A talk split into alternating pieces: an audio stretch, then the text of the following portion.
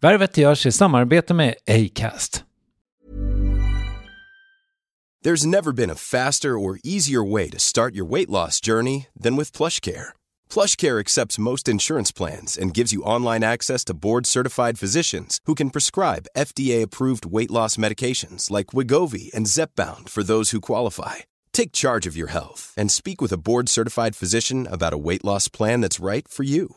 Get started today at plushcare.com slash weight loss. That's plushcare.com slash weight loss. plushcare.com slash weight loss. Mother's Day is around the corner. Find the perfect gift for the mom in your life with a stunning piece of jewelry from Blue Nile. From timeless pearls to dazzling gemstones, Blue Nile has something she'll adore. Need it fast? Most items can ship overnight. Plus, enjoy guaranteed free shipping and returns. Don't miss our special Mother's Day deals. Save big on the season's most beautiful trends. For a limited time, get up to 50% off by going to Bluenile.com. That's Bluenile.com. Hey, it's Danny Pellegrino from Everything Iconic. Ready to upgrade your style game without blowing your budget? Check out Quince. They've got all the good stuff shirts and polos, activewear, and fine leather goods, all at 50 to 80% less than other high end brands. And the best part? They're all about safe, ethical, and responsible manufacturing. Get that luxury vibe without the luxury price tag. Hit up quince.com slash upgrade for free shipping and 365 day returns on your next order. That's quince.com slash upgrade. Värvet sponsras av SAS Eurobonus och SAS Eurobonus Mastercard. Och det här är ett budskap som jag tänker kan vara bra för den som antingen gillar guldkant på till exempel tillvaron eller för den som gillar att slå två flugor i en smäll. Om jag tittar på vad jag gör av med under en dag så är det typ 85% mat. Kanske tar jag en kaffe ute och relativt ofta unnar jag mig en lunch men framförallt så handlar jag middagskäk och det blir nästan alltid ungefär 327 kronor. Och jag är förvisso med i alla mataffärers kundklubbar så jag får väl något slags luddig poäng på mina köp, men får jag poäng på allt, överallt? Jag får ju inte det och det är dumt, för visst, Eurobonus kan användas till resor, lounger och uppgraderingar men otroligt mycket mer, som att bo på något av de 250 000 anslutna hotellen som finns att välja mellan. Perfekt om man vill ha en staycation med sin partner eller så. Och just nu, mellan 23 april och 5 maj, får du 5 000 Eurobonus extra poäng om du ansöker om ett SAS Eurobonus Mastercard kreditkort. Kreditkortet som ges ut av SEB Kort Bank AB, där effektiv ränta är 19,27 procent vilket exempelvis blir 47 108 kronor om du använder 40 000 i kredit i ett år. Men det är förstås inget tvång att utnyttja krediten. Få poäng på allt överallt och du börjar på SAS Eurobonus Mastercard.se. SAS Eurobonus Mastercard.se. Tack SAS Eurobonus och SAS Eurobonus Mastercard.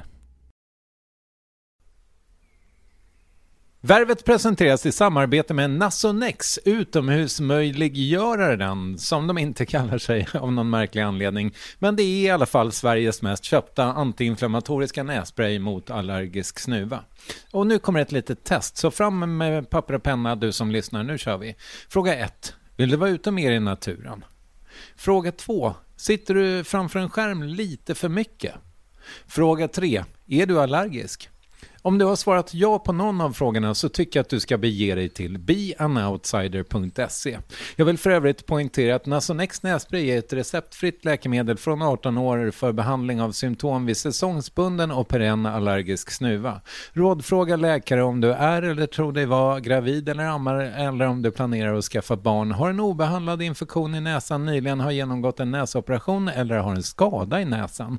Får ingen effekt inom 14 dagar eller om du redan använder läkemedel med kortison ska du kontakta läkare. Använd ej mer än tre månader utan läkarkontakt. Stort tack Nasonex och beanoutsider.se. Det här är den förkortade versionen av Värvet. Vill du höra hela konkarongen, återvänd till Acast-appen till exempel. Hur som helst, trevlig lyssning.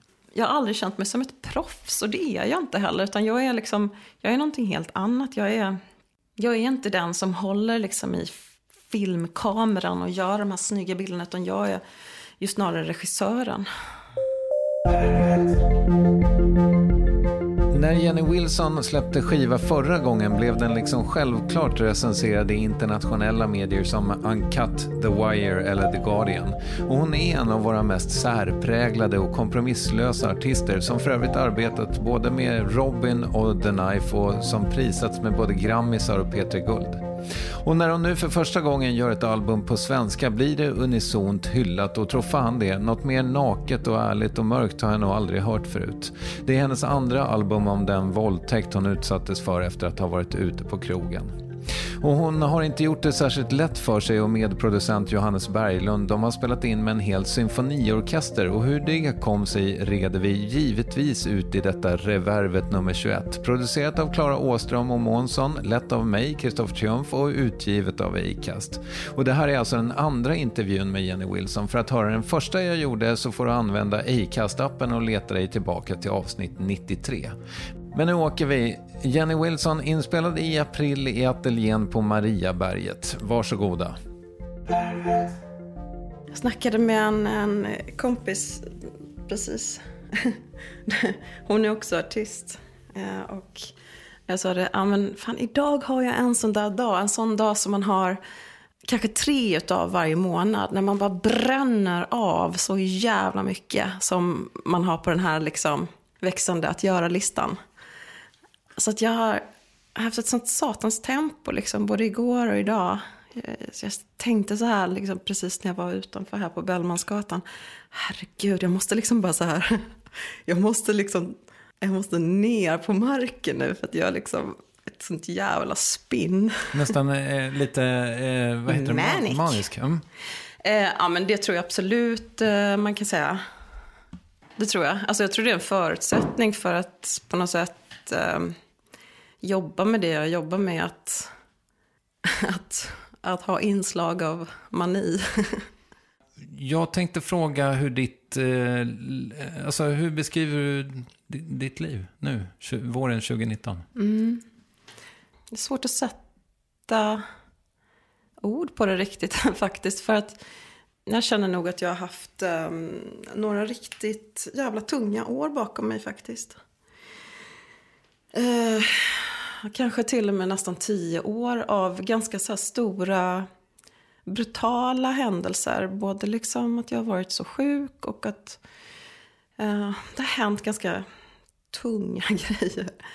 Eh, och eh, det har gjort att jag under så många år, jag har ju liksom varit väldigt produktiv faktiskt ändå liksom och jag har uh, varit tuff och liksom haft en sida utåt som en kämpe och liksom uh, så här stå på barrikaden, typ liksom den, uh, alltså min artistpersona sådär.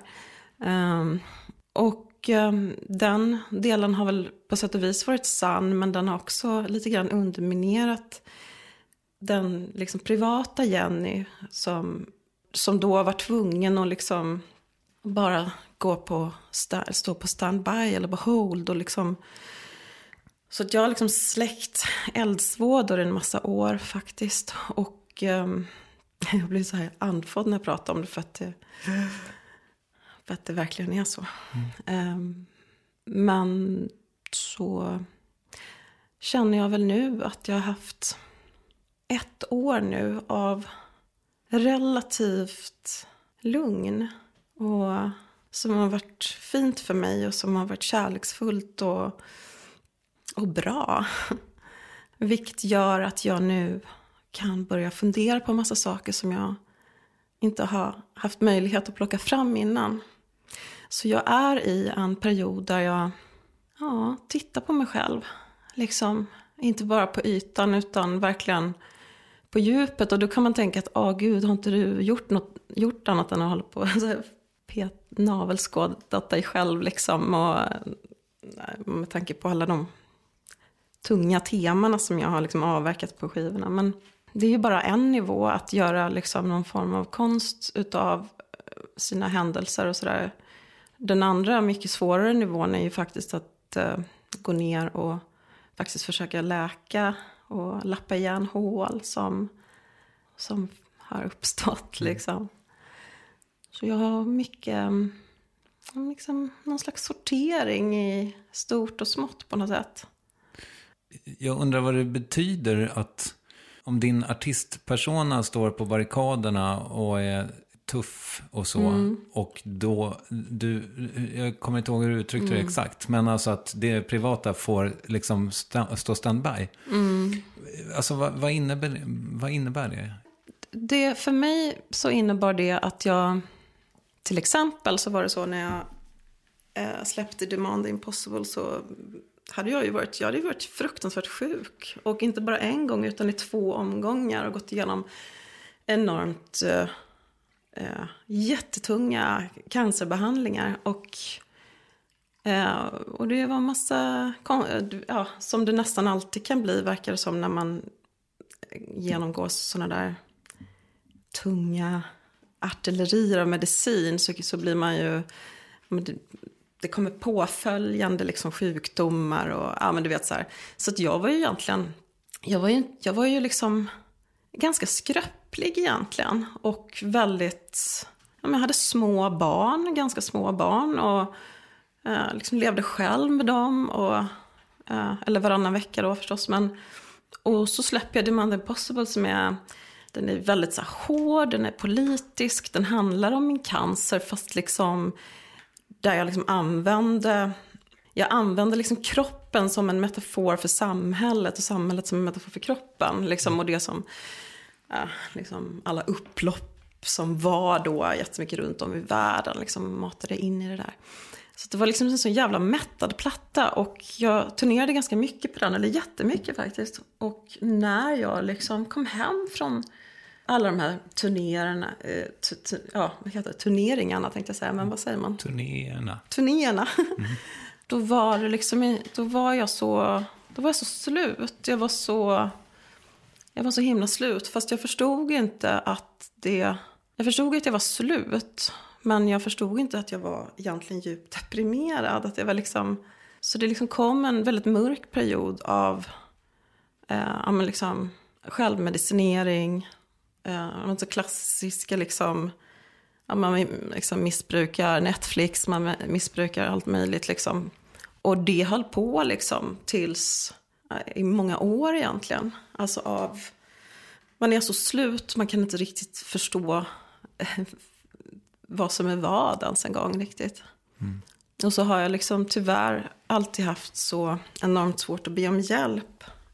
Och, ja, oavsett vad det handlar om. Jag liksom bävar för att knacka på sin granne. Liksom, och, du vet, så jag är jättefånig med det. Jag, jag skäms över det. Att jag är så jävla kass på att be om hjälp. Men så då blir man ju ganska, alltså är man då så liksom slut och deprimerad, då blir man skitensam. Mm. Eller jag blev det. Och det ena ledde till det andra och plötsligt så satt jag där och hade gått igenom ännu mer grejer som då resulterade i både exorcism och trauma, mm. som den nya skivan heter. Så att allting har varit som en jävla liksom, ja, Det är lite sådär att ont dras till ont och mörkt dras till mörkt. Det är liksom, kan, så kan det vara. Tills man får hjälp att knäcka sig ur det liksom. Mm. Har du känt dig ensam i, och, i, liksom, i bearbetningsprocessen av ditt trauma? Nej, men eftersom jag ju var en vuxen kvinna när det hände mig. Så förstod jag rent intellektuellt att det här det är en förfärlig sak. Jag måste, jag måste söka hjälp, jag måste prata om det, jag måste berätta om det. Eh, jag ska inte känna skam och jag ska inte känna skuld och så. Och det är ju bara det att det är en sak att, att veta saker rent intellektuellt som en vuxen människa. Men det är inte alltid säkert att det överensstämmer med hur man ändå mår och känner sig. Så att ja, jag kände mig nog jätteensam i det på många sätt. Och jag skämdes jättemycket. Jag kände liksom att det är så sjukt att jag liksom... Jag, ja, men, ja, men så tänkte jag. Att jag råkade ut för det här. Varför? Um, jag tror att det kan vara ganska naturligt att man frågar sig det. Oavsett vem jaget är. Mm. Ja. Någon av sångerna handlar väl också om det. Att, så här, om eh, kampen att, så här, ja, att inte på något sätt skuldbelägga sig själv. För jag antar att många våldtäktsoffer Mm. gör ändå. Att, ja, ja, men jag borde inte ha... Ja, Vilket alltså- samhället dessutom hjälper till att att lägga på Mm. ofta. Det finns en låt som heter Kunde jag ha hindrat dig? Och den är väl den här liksom malande känslan av att är det egentligen mitt fel att det här hände? Kunde jag ha hindrat den här eh, incidenten eller vad man ska säga? Eh,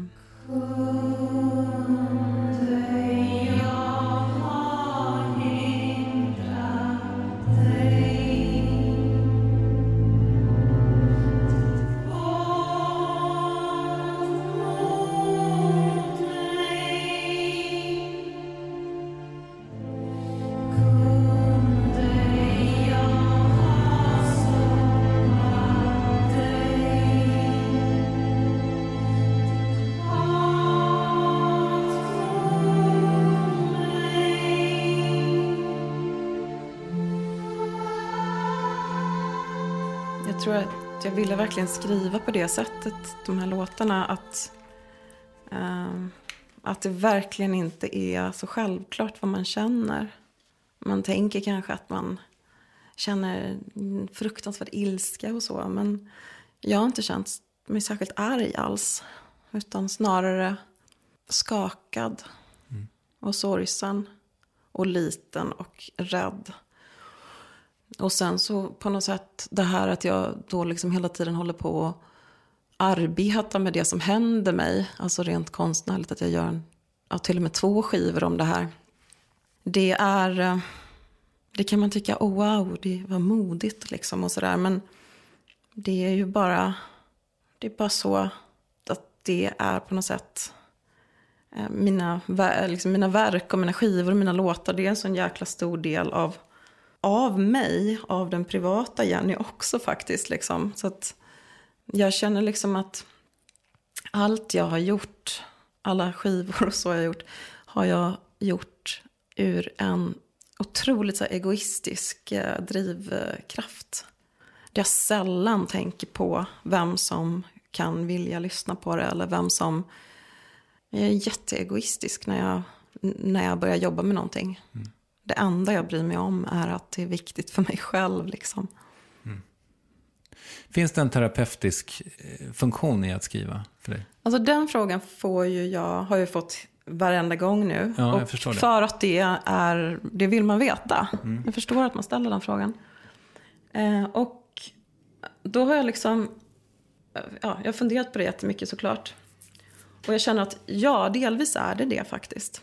För att vad man gör är ju att man undersöker ett ämne väldigt noga. Alltså man undersöker, som i mitt fall här då, då har jag varit tvungen att titta på den här händelsen.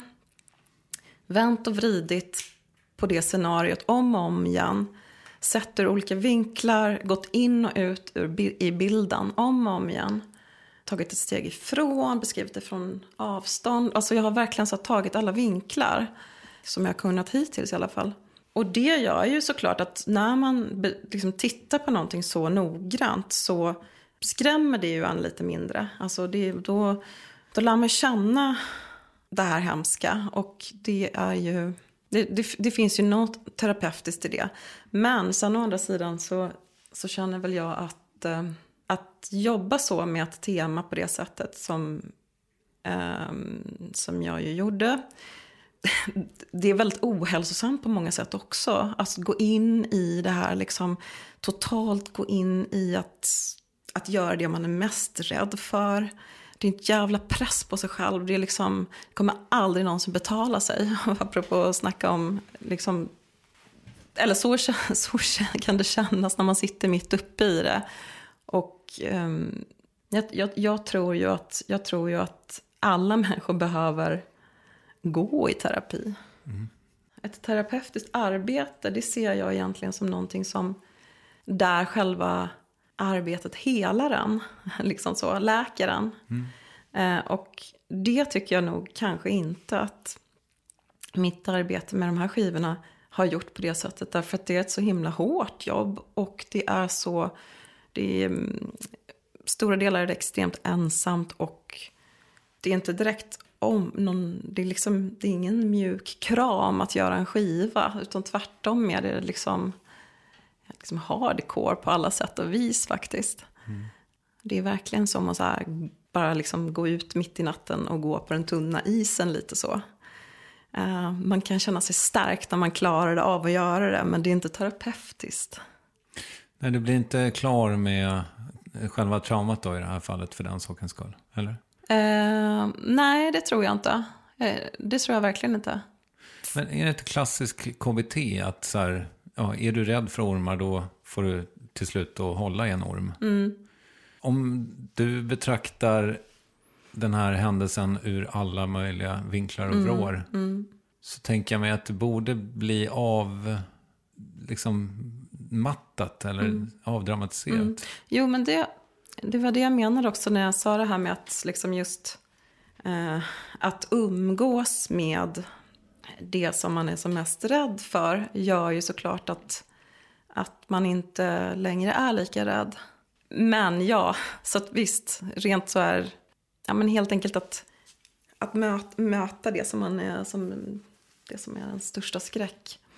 Och göra det om och om igen, det gör ju att man är tvungen att, tvungen att liksom gilla läget på något sätt. Tvungen att förstå vad det var som hände, till exempel. Mm. Uh, men det är bara en del av, liksom, det är en del av läkandet. En ganska liten del av det tror jag för min del. Vad återstår då? Uh, ja, men massa tror jag. Jag, jag håller på och funderar på det. Mm. Jag liksom, för att återknyta det jag sa innan. Mm. Ready to pop the question? The jewelers at BlueNile.com have got sparkle down to a science with beautiful lab-grown diamonds worthy of your most brilliant moments. Their lab-grown diamonds are independently graded and guaranteed identical to natural diamonds, and they're ready to ship to your door. Go to Bluenile.com and use promo code LISTEN to get $50 off your purchase of $500 or more. That's code LISTEN at Bluenile.com for $50 off. Bluenile.com code LISTEN. Even on a budget, quality is non negotiable. That's why Quince is the place to score high end essentials at 50 to 80% less than similar brands. Get your hands on buttery soft cashmere sweaters from just 60 bucks, Italian leather jackets, and so much more. And the best part about Quince, they exclusively partner with factories committed to safe, ethical and responsible manufacturing. Elevate your style without the elevated price tag with Quince. Go to quince.com/upgrade for free shipping and 365-day returns. Many of us have those stubborn pounds that seem impossible to lose, no matter how good we eat or how hard we work out. My solution is PlushCare PlushCare is a leading telehealth provider with doctors who are there for you day and night to partner with you in your weight loss journey. They can prescribe FDA-approved weight loss medications like Wagovi and Zepbound for those who qualify. Plus, they accept most insurance plans. To get started, visit plushcare.com slash weight loss. That's plushcare.com slash weight loss. Jag tänker att det kanske passar ganska bra att vi pratar eftersom du var inne på det här med din tematik. Mm. Att vi då går in på det första eh, klippet från vår, vårt förra möte. Mm. Och va, va, liksom varje skiva som jag har gjort har ju också haft en väldigt stark tematik. Och det är också någonting som har tagit tid för mig att hitta fram i. Vad, vad, vad vill jag liksom... Vad är det för universum som de här låtarna ska få hamna i? Och det med att jobba med tematik är ju på något sätt... Det är ett jättebra sätt för mig att, att uh, kunna säga saker med en väldig ärlighet. För att det verkligen, verkligen springer ur... Det springer verkligen ur mig själv. Men jag är tvungen att liksom placera in det i, ja, men i det här temat. Alltså det är en viss dogmtänk i mm. det. Vad tänker du när du hör det här? Att jag skulle kunna sagt samma sak mm. idag mm. faktiskt. Mm. Alltså det faktum att det blev två skivor på samma tema är ju dock nytt. Mm. Hur kom det sig att det blev så den här gången? Ja, det kommer sig ur att jag, eh, jag gjorde så ofantligt mycket musik under samma period. Och hade, liksom egentligen var det så här att redan innan allt det här hände så hade jag varit i dialog med Hans Ek som ju är djupt involverad i den här plattan. Eh, dirigent och ja, symfoniarrangör, typ. um, jag hade frågat honom om inte vi skulle göra någonting tillsammans för att jag tyckte han hade gjort så jättefina och häftiga arr på kraftverk. Där han till och med hade så här, du vet, eh, arrat in det där hacket som han hade i, i vinylskivan. Mm. Och det tyckte jag var, det gjorde liksom starkt intryck för mig. Uh, och då, då, liksom tänkte, då såg jag framför mig att jag ska skriva värsta så synt-eposet som låter väldigt syntigt men som ska in i symfonivärlden fast, fort, fast symfoniorkestern ska vara som min stora, jättestora synt. Och jag behöver Hans som kan hjälpa mig med detta. Så att vi hade liksom pratat under lång tid att det här skulle ske och han, det var en ganska så här långsam process för att, ja, för att det är så, det är så stort projekt helt enkelt. Att jobba med en hel symfoniorkester. Jo, men så att jag och Hans Ek, vi var i dialog om det här att göra en, en skiva på det viset. Under flera år egentligen, för det blev liksom ganska utdraget. Eh, och, och sen så händer det här skitjobbiga då, då i mitt liv. Och jag börjar liksom, först så tar det liksom flera månader innan jag vågar mm, röra ett instrument ens en gång. Eller ännu mindre sjunga för att jag var... Jag kände, jag kände ju liksom efter den här våldtäkten så kände jag att jag vet att jag... Jag vet att det enda jag kommer kunna skriva om nu det är ju om den här händelsen. Och det skrämde skiten nu men jag var verkligen inte alls redo för att göra en så pass... Ja, ett sånt dyk in i det. Så det tog ett tag innan jag vågade börja skriva och när jag väl gjorde det då, då började jag skriva musiken för för det som nu är trauma. Eh, det vill säga alltså, jag gjorde en massa synt eh, arrangemang för, för symfoniorkester. Ja, och sen så när jag väl hade liksom kommit igång med det, då började jag också jobba med exorcismskivan. Eh, och, och jobbade liksom ganska parallellt. Men på något sätt så kändes det som att eh, exorcism blev den tog över mitt intresse för tillfället. Så då, då körde jag på med den. Och från början hade jag tänkt att jag skulle släppa de här två skivorna samtidigt. Men um, det var ju bra att jag kom på att jag inte behövde göra det. Det hade blivit lite väl mm. mastodont tror jag. Så därför blev det två skivor. Um, sen har den här skivan Trauma, den har liksom genomgått ganska många transformationer under, under, eh, under arbetets, um, ja, under arbetet helt enkelt. Först så skrev jag alla låtarna på engelska, för det är ju det jag alltid har gjort. Men sen så eh, kom jag fram till att jag nog ville sjunga på svenska. Så då spelade vi in allting en gång till. Eller all, all sång då igen. Med svenska texter. Okej. Okay. Varför ville du göra det bytet? Jag tror att jag kände att... Eh, eller dels var det så här att jag hade en föreställning på, på Lilla scen på Dramaten i höstas. Mm som heter Who's Afraid of Jenny Wilson. Och där så, den, den liksom baserades på musiken som är på Trauma. Mm. Uh, och då så kändes det så konstigt att stå på en teaterscen och uh, vilja berätta någonting så här, liksom så naket och göra det på ett främmande språk, ett för mig egentligen främmande språk eller vad man ska säga.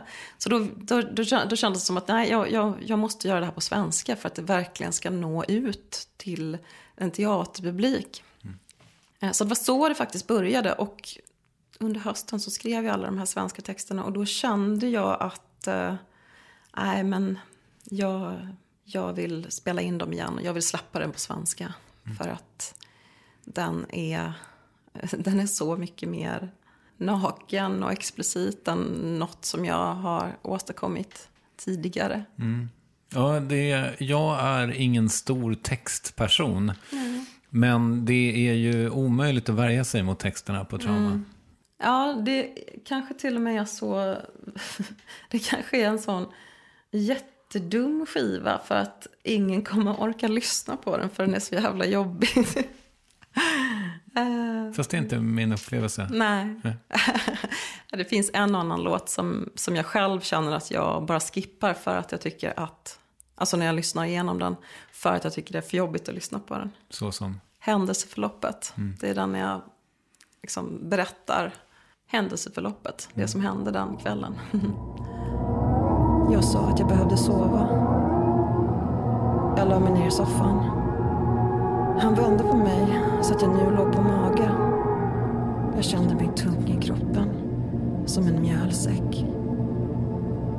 Han drog upp min kjol. Jag låg helt still.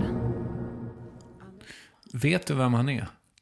Alltså det är ingen person jag känner. Nej. Men är, finns det en polisanmälan? Eh, Jag går inte in på det. Okej. Har jag valt att inte göra. Jag förstår. Eh, då lämnar vi det. Jag är så jäkla nyfiken på ditt samarbete med symfoniorkestern och Hans Ek. Hur, hur har det gått till då när ni väl fick till det? Kom du med grunder liksom? Eller? Precis, jag kom med ganska utförliga eh, demosar. Som låter ganska likt så som det låter på skivan. Fast det är helt elektroniskt. Eh, och så gav vi det till Hans. och Han, jag är så dålig, jag kan inte de rätta termerna. Men han skrev liksom noter av det. Och han skrev en del arr. Sen så tog vi mina, de här liksom mina grunder. För, för, för det som jag gjorde från början, det är, liksom, det är som grunderna till alla låtarna. Ehm, så att skivan är ju inte, den, det är ju liksom ingen live-symfonisk liksom inspelning. Utan det är ju verkligen en studioskiva med en elektronisk plattform. Och sen så är det dessutom då symfoniorkester. Så det är liksom verkligen en mix av, av båda världar.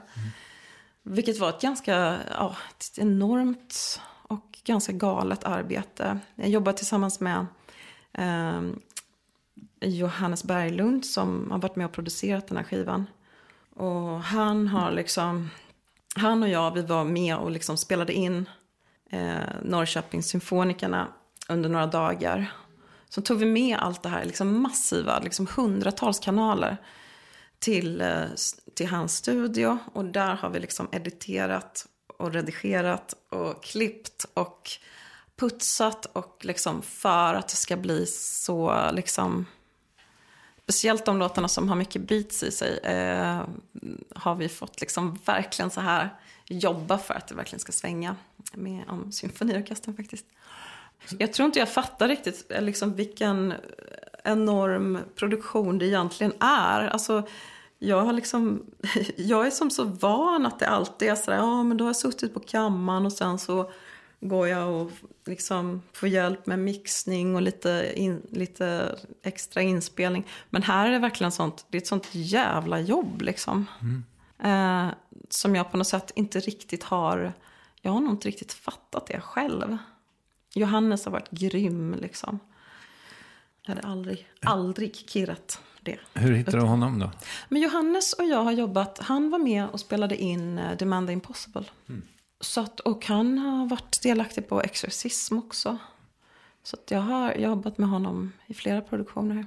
Alltså om, om vi säger att låtskrivandet är ditt instrument, vad, var ska du stärka upp så att säga? Vad, vad måste du liksom, eller känner du att du har begränsningar? Ja, alltså jag har ju så fruktansvärt mycket begränsningar. För dels är ju jag, jag är en ganska dålig liksom, musiker. Alltså så här, jag är inte så jävla duktig på något instrument till exempel. Jag har väldigt svårt att lära mig saker, svårt att lära mig texter, svårt att lära mig... Alltså så här, jag, jag, det kan jag bli avundsjuk när jag ser andra där, kollegor som hoppar in i grejer och liksom är så här helt fantastiskt proffsiga. Och liksom, jag har aldrig känt mig som ett proffs och det är jag inte heller. Utan jag är, liksom, jag är någonting helt annat. Jag är, jag är inte den som håller liksom i filmkameran och gör de här snygga bilderna. Utan jag är ju snarare regissören. Alltså, jag, jag, jag tänker att du alltid har låtit så jävla bra. Alltså att det alltid låter så fantastiskt fett, det du sätter tänderna i på något sätt. Och, ja, Jo, tack. ja, varsågod.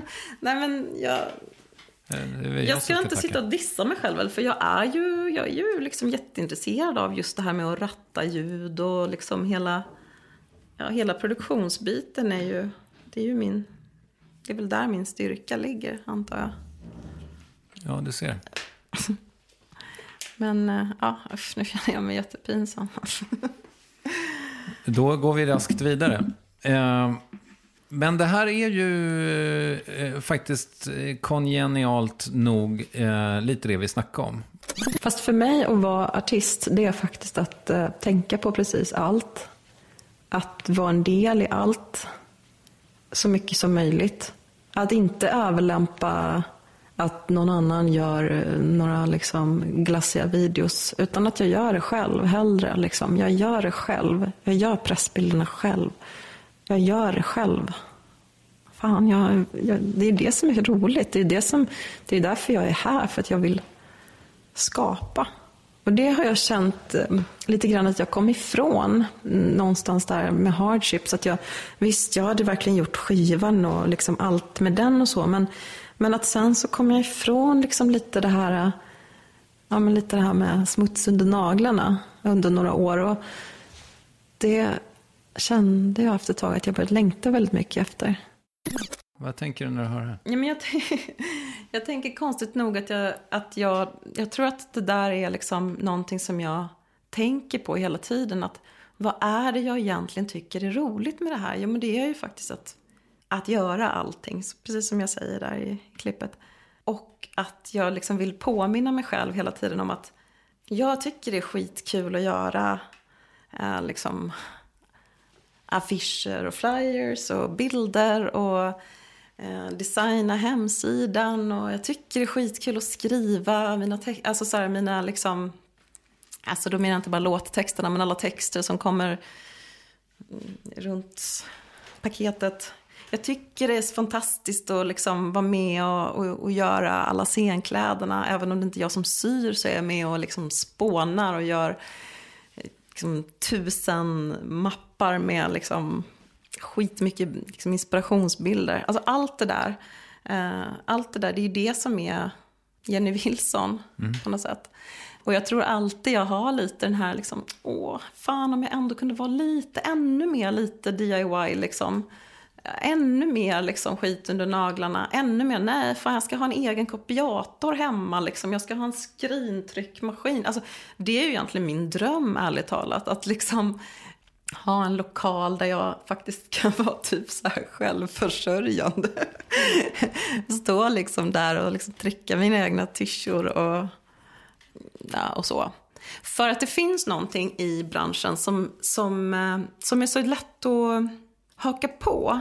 Och det är lätt att man pushas av alla som finns runt omkring en. Um, att man måste göra det på ett speciellt sätt. Och det är liksom allt ifrån hur man, liksom, eh, hur man gör med hela liksom liveproduktionen.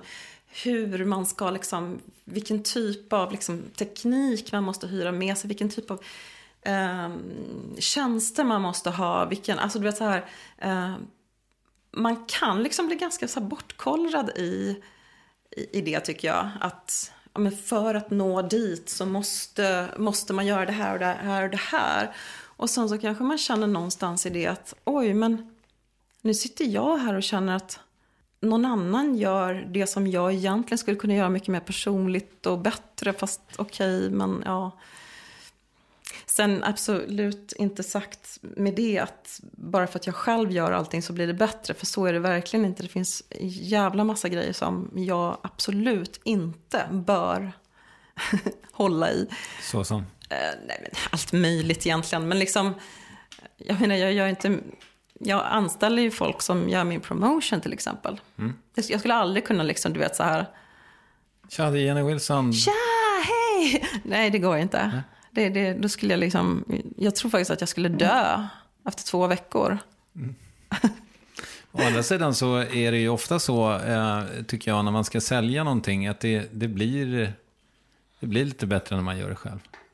Ja, men det finns ju någonting fint i att man på något sätt liksom kommer där med sin hemtryckta lilla bok och knackar på hos någon. Här är min...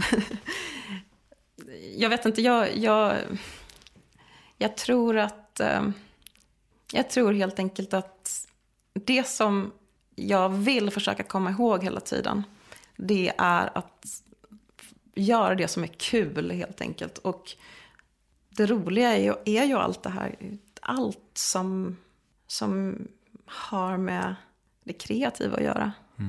Allt ifrån hur man vill att ljuset på scenen ska se ut och ja, men du vet, allt sånt där.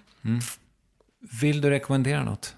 Ehm, jag läste en väldigt kul bok som jag hade så jävla roligt med och kände mig så liksom, stärkt av på något knasigt vis. Eh, av en författare som heter Melissa Broder, Okej. tror jag man uttalar efternamnet. Och eh, boken heter på svenska I fiskarnas tecken och är, eh, det är supermycket, jävla mycket sex i den men det är så himla jävla kul och bra beskrivet. Jag, liksom, jag, jag, jag älskade den boken. Ja, vad roligt. Ja, Jag är fisk. Jag är i målgrupp. ah, du är målgrupp. Vem tycker att jag ska intervjua i Värvet? Marina Obramovic. Ja, bra. Stort tack för att du ville komma hit igen. Tack! Jenny Wilsons skiva Trauma finns ute nu och du hittar albumet på Spotify till exempel. Nästa vecka blir det ännu en musikalisk legendar som jag faktiskt besökte i hennes hem i London. Ja, men alltså kreativiteten är konstant. Jag menar, det är inte alltid att jag gör någonting med den kreativiteten. att jag, egentligen så, så känner jag lite nu det är att vi ska börja skriva lite nu här i de här nästa, liksom de här veckorna framöver. Så jag håller på lite och lullar fram till just den där platsen i huvudet där jag faktiskt sätter mig ner och det liksom trillar ut lite grejer. Yes, Nene Cherry i Värvet. Jag hoppas innerligt vi hörs då. Glad påsk mina vänner, ni är bäst. Tack för att ni lyssnar.